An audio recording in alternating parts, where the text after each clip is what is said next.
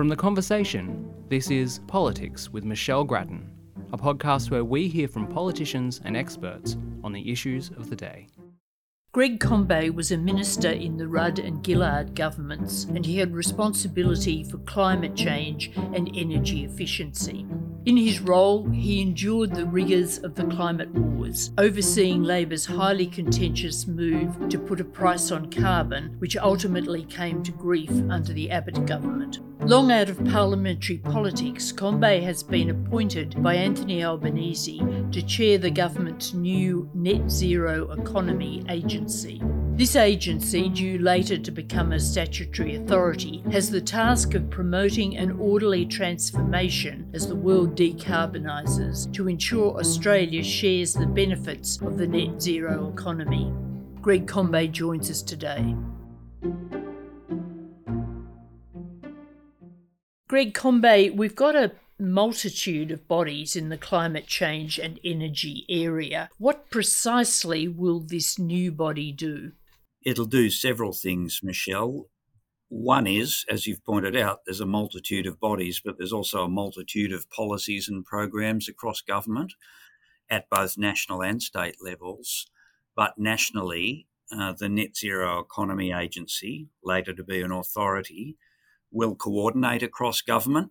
That's one responsibility. But the two big pillars, as I see it, are firstly supporting workers who are impacted by the transformation of the economy that's you know underway and um, in particular for example in coal-fired power stations which have been closing for some time and more will close and uh, those workers and and their um, local communities need support. So one of the responsibilities of this agency is to provide that support, you know, through skills packages and training and advice. And the other major pillar of the work, though, is to try to capture the opportunities of the clean economy as it emerges. And uh, so, as I'm already finding in my work, there are major transformational projects in many parts of the country uh, that will generate a lot of investment and a lot of new jobs. And trying to match up workers from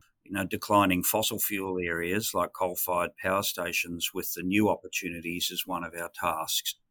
Jim Chalmers, in a speech the other day, described the body's task as coordinating and managing major projects in the regions. So, how will it uh, identify such projects and what will it do with the state and local agencies to deliver these projects? Can you provide just a bit more detail around this?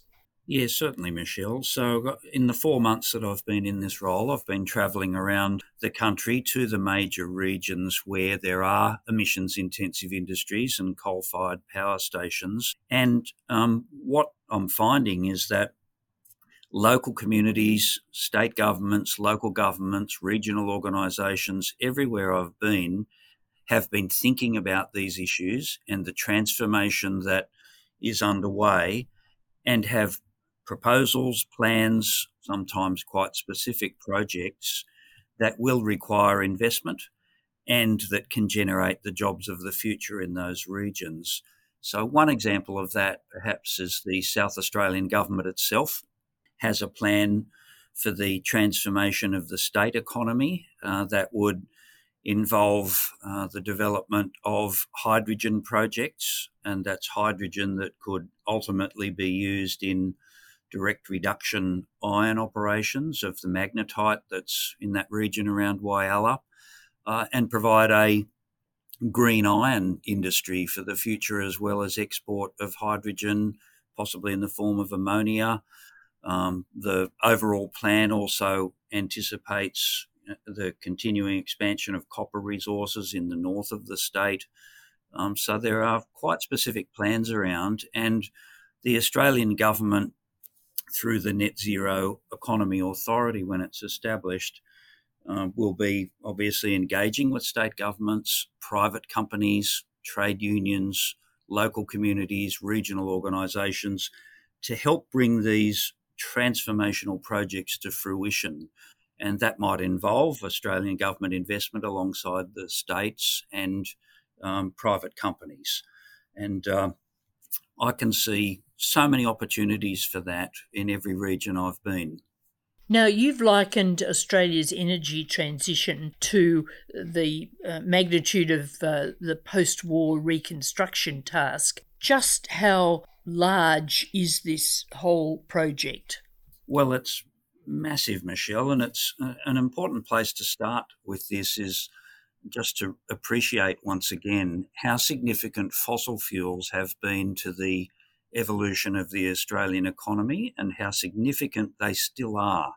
So, just for example, the total value of coal and liquefied natural gas exports in financial year 22 alone was almost 200 billion Australian dollars. And it's not just the significance to the Australian economy and the many regions that depend upon those uh, that extraction and export and utilisation of fossil fuels, but our major trading partners, which have also committed to net zero, they are the purchasers of that energy in the form of coal and LNG. And of course, that's Japan and Korea in particular, but China's a big customer for LNG as well, Taiwan. So those um, Asian trading partners are hugely important. They've committed to net zero. They need to wind down over the next 20 or 30 years their imports of fossil fuels and replace them with clean energy. Now, they don't have access to renewable resources in the way that Australia does. So, countries like Japan and Korea are looking to partner with Australia in the development of hydrogen projects um, for their future energy security. And that's a very big transition in our economy and a very big transition in their economy. And that's why I liken it to a, a major reconstruction, akin to a post war reconstruction of the economy. We've depended upon fossil fuels to generate a huge amount of national income and employment and exports and that's fed into taxation revenue for the Commonwealth government and royalties for state governments. It underpins uh, many of the important social things that Australians enjoy uh, through government budgets. We've got to be mindful that um, we need to transform our economy in a way to replace that national income. And that's why it's a huge reconstruction.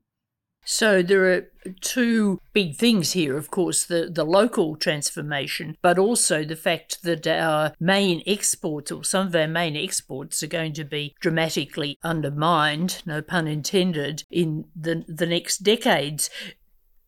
How do you see the prospects for the export of coal, for example, by 2050? Will it, will it be non existent? Well, it certainly has to phase down, and you would expect that steaming coal or thermal coal, which is used for coal fired power generation, both in Australia but largely our exports overseas, um, that will certainly need to phase down if countries are to meet their emissions reduction targets, both in the interim and by 2050. And so the outlook for the thermal coal sector in Australia, of course, uh, know, I think the implications are pretty obvious.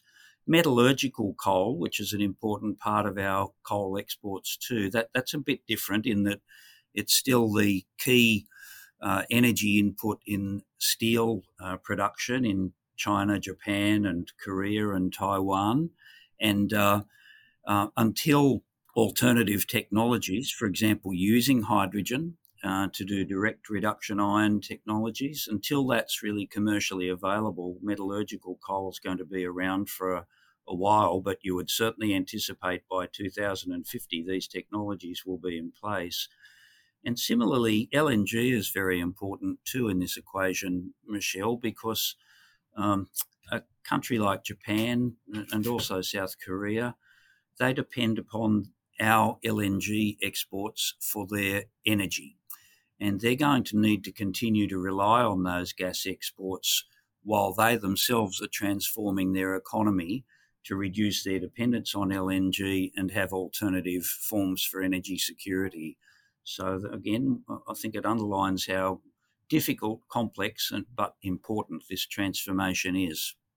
Moving uh, closer to uh, where we are in time, there's a general recognition that Australia is not on track at the moment to achieve its commitment of renewables delivering 82% of electricity by 2030. What areas need immediate attention to ensure that we do hit this target?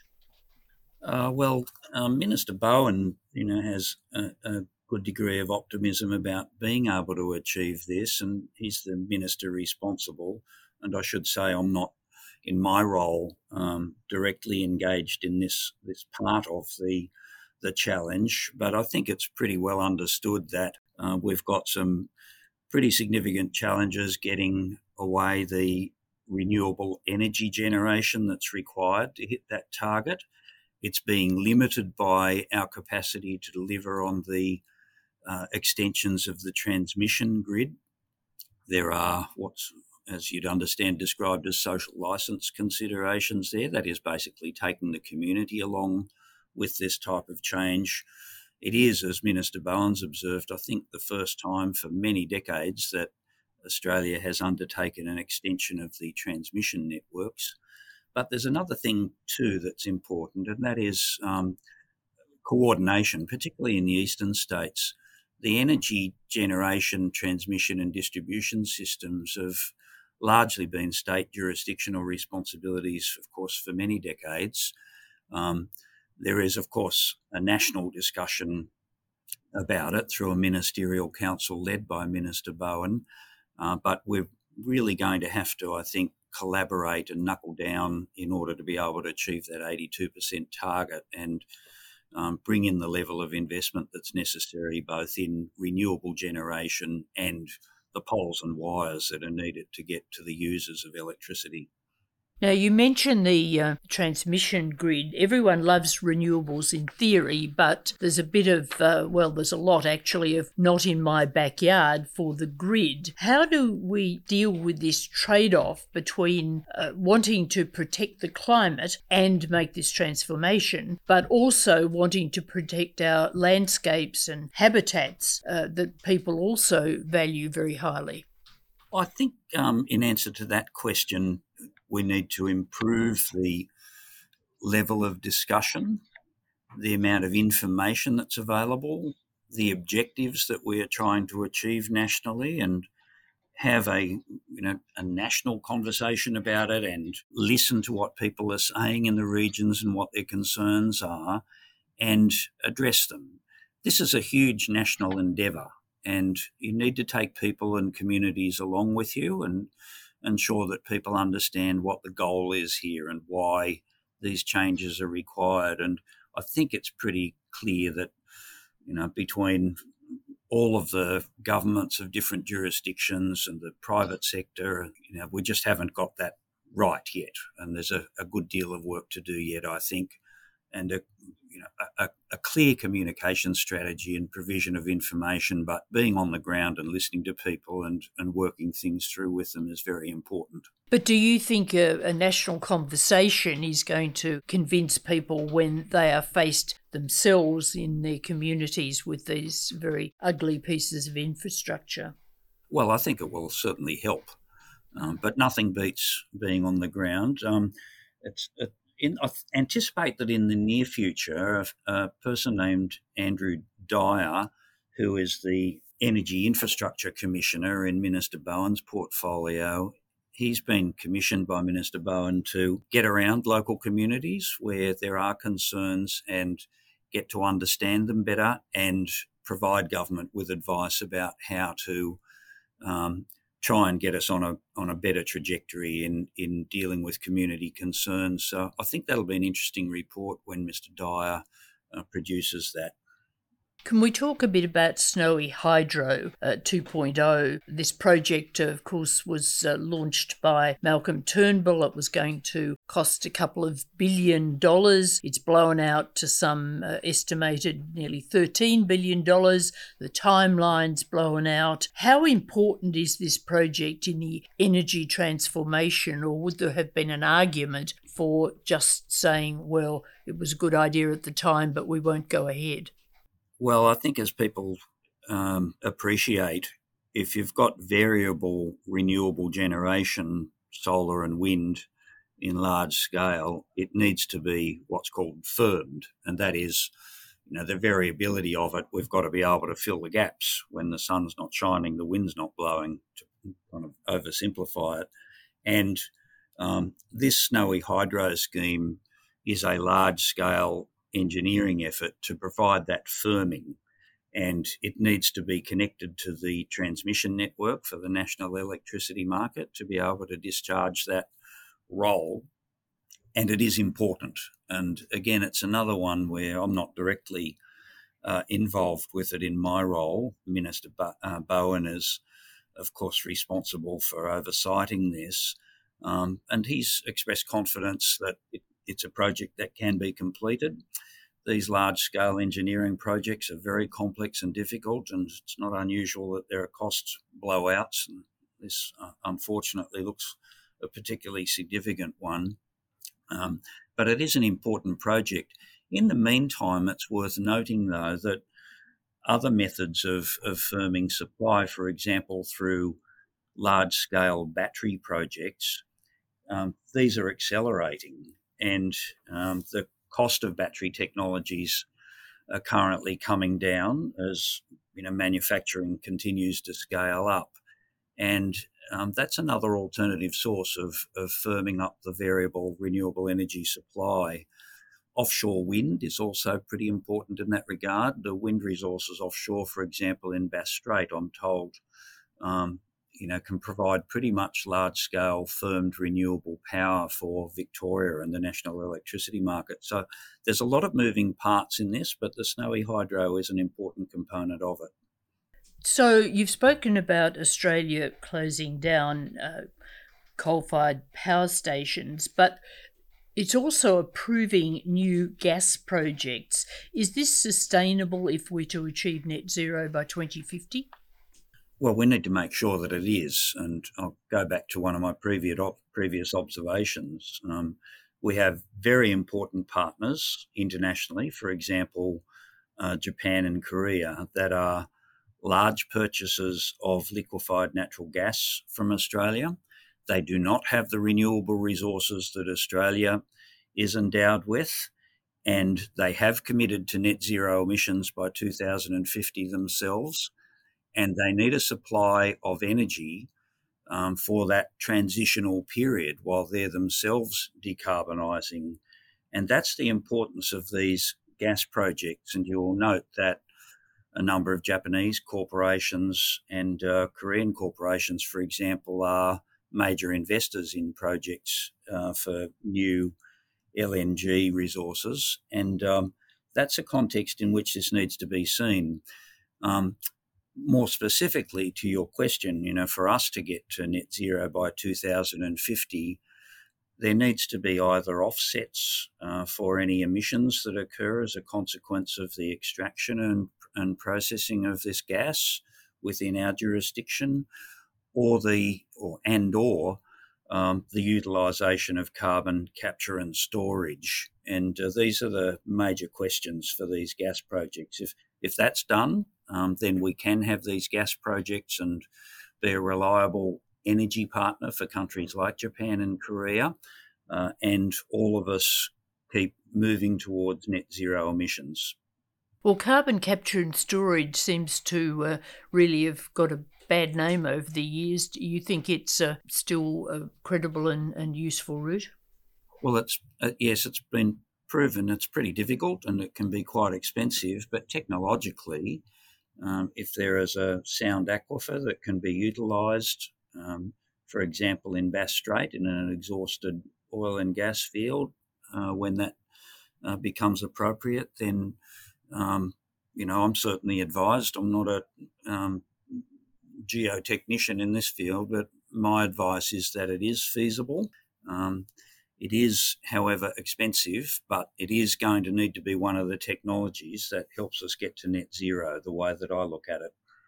The coalition argues that nuclear power must have a place in the system if we're to reach net zero by 2050. The government says nuclear doesn't even belong in the debate. What's your view? Could nuclear become economic given how quickly technology advances these days? And anyway, shouldn't we be lifting the ban on nuclear so at least it has a place at the table if it can prove itself worthy of that? You're inviting me into areas where I'm, I certainly don't have a responsibility, and uh, I don't mean to be evasive about it, but I'm in a public service role, not a political role, and um, I think looking from the outside, I'd say this is more of a political debate than a practical, you know, contribution to the energy transformation. So I'll leave that question to Minister. That's very diplomatic, Greg Combet. uh, that, You've usually been a pretty forthright character over the decades in various roles. Well, this is a different role. and I'm being as forthright as I think is appropriate. the old dog uh, learning new rules. Now, we talk all the time about the transformation in terms of energy, but to get emissions down significantly, what about other areas? What about the sectors of transport, of agriculture? Don't we need to do a lot more in these sectors?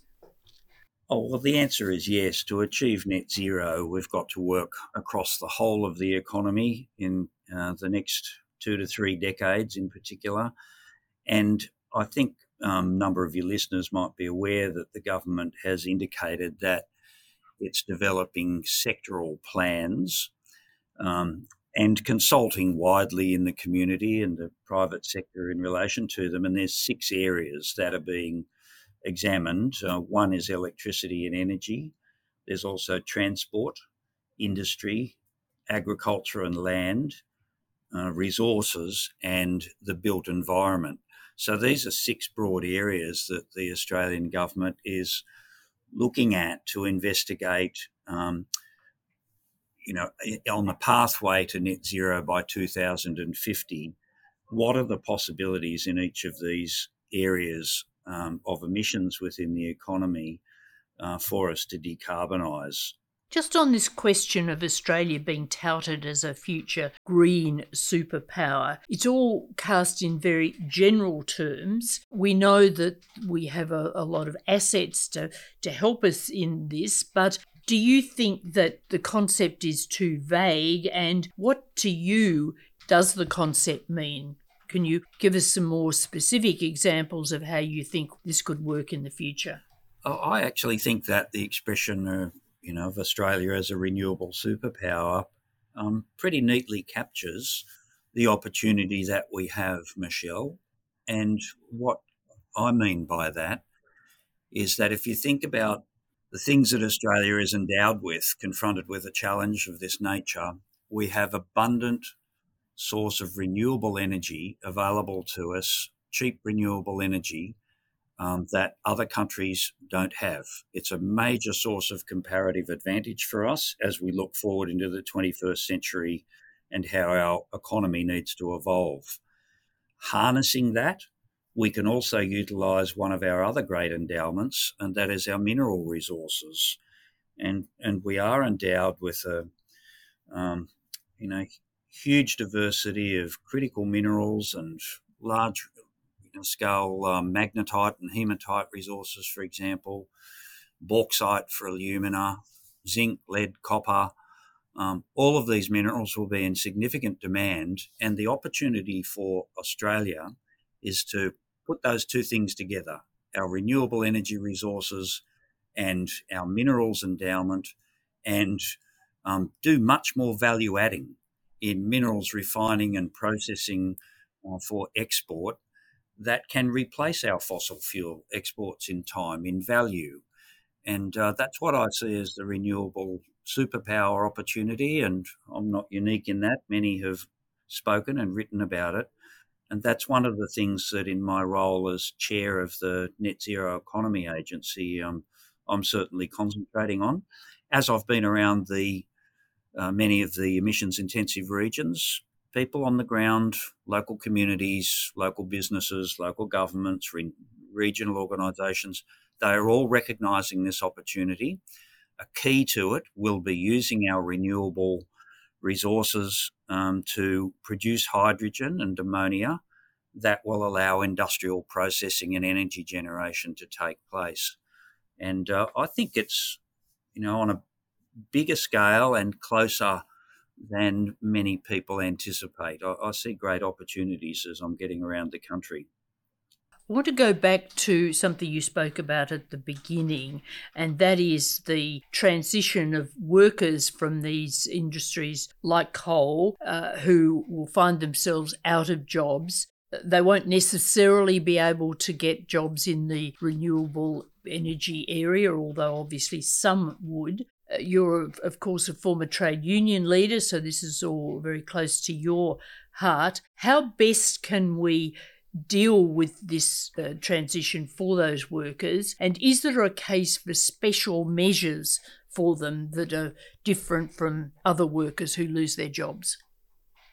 On the latter point, I think the answer to that is yes. And if you if you just think about coal-fired power stations for a moment, um, you know, as a consequence of government policy settings to reduce emissions and transform the energy sector, those workers will lose their job. And in those circumstances, I think governments and the community more generally have a responsibility to workers impacted in that way to ensure that their opportunity um, to find alternative employment or to retire with dignity, if that's what an individual might prefer, to gain the skills to do something new and different. I think we've really got to work hard to make sure that we provide every support that we possibly can uh, to those workers. They're by and large located in regions like the Hunter Valley or um, central Queensland or the Latrobe Valley or southwest WA around Collie. And these are the places I've been travelling to. You rightly point out my trade union past. I was 25 years a trade union official and I've dealt with uh, many industry restructurings. And I think I can figure um, you know, what additional measures government might be able to bring to the table to help people better than we've done in the past. But, you know, that, that I think, you know, as an Australian community, we need to be particularly focused on that. So that would be a quite costly program? I don't necessarily think it would be particularly costly, um, but it's important. And I think the least that people, you know, could and should expect and I should say too that the regions that I mentioned where workers are impacted, if you take Gladstone, for example, in central Queensland, um, everyone's been thinking about what to do. And there you've got Rio Tinto with a couple of alumina refineries, an aluminium smelter, um, Gladstone Power Station, the biggest coal fired power station in Queensland. You've got Orica with a um, you know, explosives and fertilizer facility, cement manufacturing. These are very emissions intensive industries, but everyone's thinking about how they can change it, how they can maintain jobs, recognize that power station will eventually close, how to support those people. But in the meantime, how to get the investment flowing in the industries of the future that will create the employment for those workers and their kids in time too. So I'm, I'm actually really heartened. Uh, as you'll recall, a bit over 10 years ago, I was the climate change minister in, you know, what the portfolio minister Bowen now has. And it was like hand to hand combat in a lot of circumstances with, with companies that were resistant to the change that was coming, concerns amongst workers. Is totally different now. You know, the business community is in a different place um, recognizes the transformation is necessary and has their own have their own plans. Workers understand that it's coming. Um, I spoke at a um, governing body of the coal miners in the Hunter Valley a month or two ago. They all understood the change that was happening, but they're looking for the sort of support that they would like from government and and their um, current employers to help smooth this transformation as much as possible. And I'm very committed to achieving that. Well, as well as that sort of uh, feeling in these communities, what what else did you observe about the mood of, of people that uh, do face this sharp end, if you like, of, of the transformation? Is there a good deal of fear about? Are they resentful or gloomy, or is it all relative upside as you've just described? I think there's um, to generalise, I think there's widespread realism and recognition. This issue has been kicking around for years now. Um, you know, companies are sending a different message now that they've, you know, recognised that emissions reduction is important.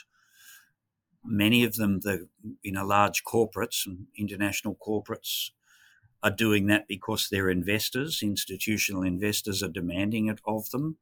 You know, governments have set targets, have got policy settings, we've got safeguard mechanism in place, um, and it's leading to people in local communities recognizing and understanding that the change is happening and thinking about how what what support they need. You know it might be in housing.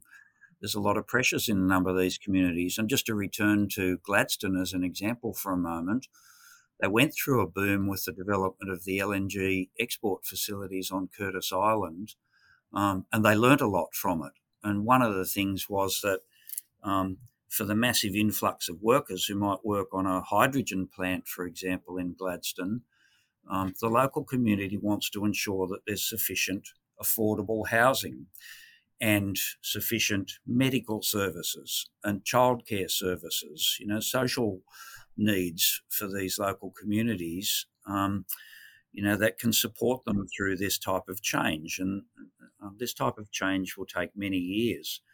And that's the level at which people I have found are thinking about it. And they're certainly not saying, no, you know, stop the world.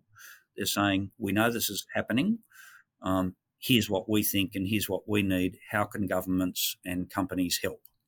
Just finally, Greg Combet, you referred back to your time as minister when uh, there was certainly a huge conflict around the whole energy and uh, emissions reduction and climate change issues. Do you think now the climate wars are basically over, or do they actually continue, albeit in somewhat milder form?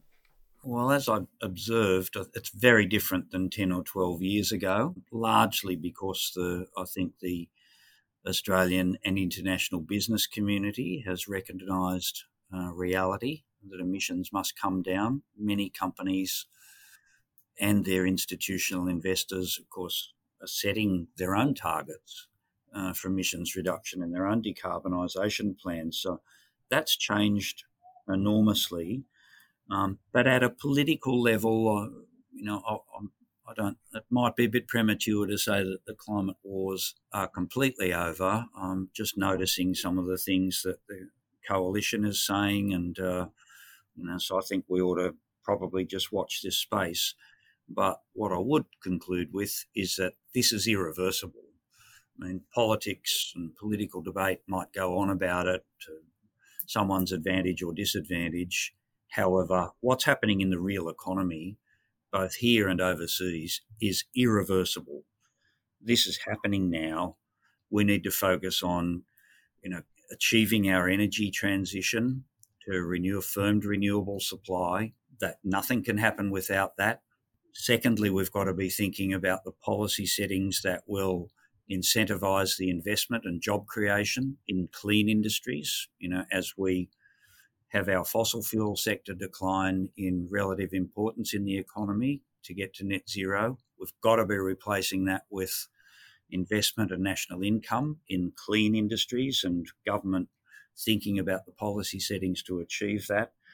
And thirdly, there's a huge financing task here, and uh, for both the private and public sector. And I'm certainly got my mind on uh, um, you know how how we might go about that in the years to come.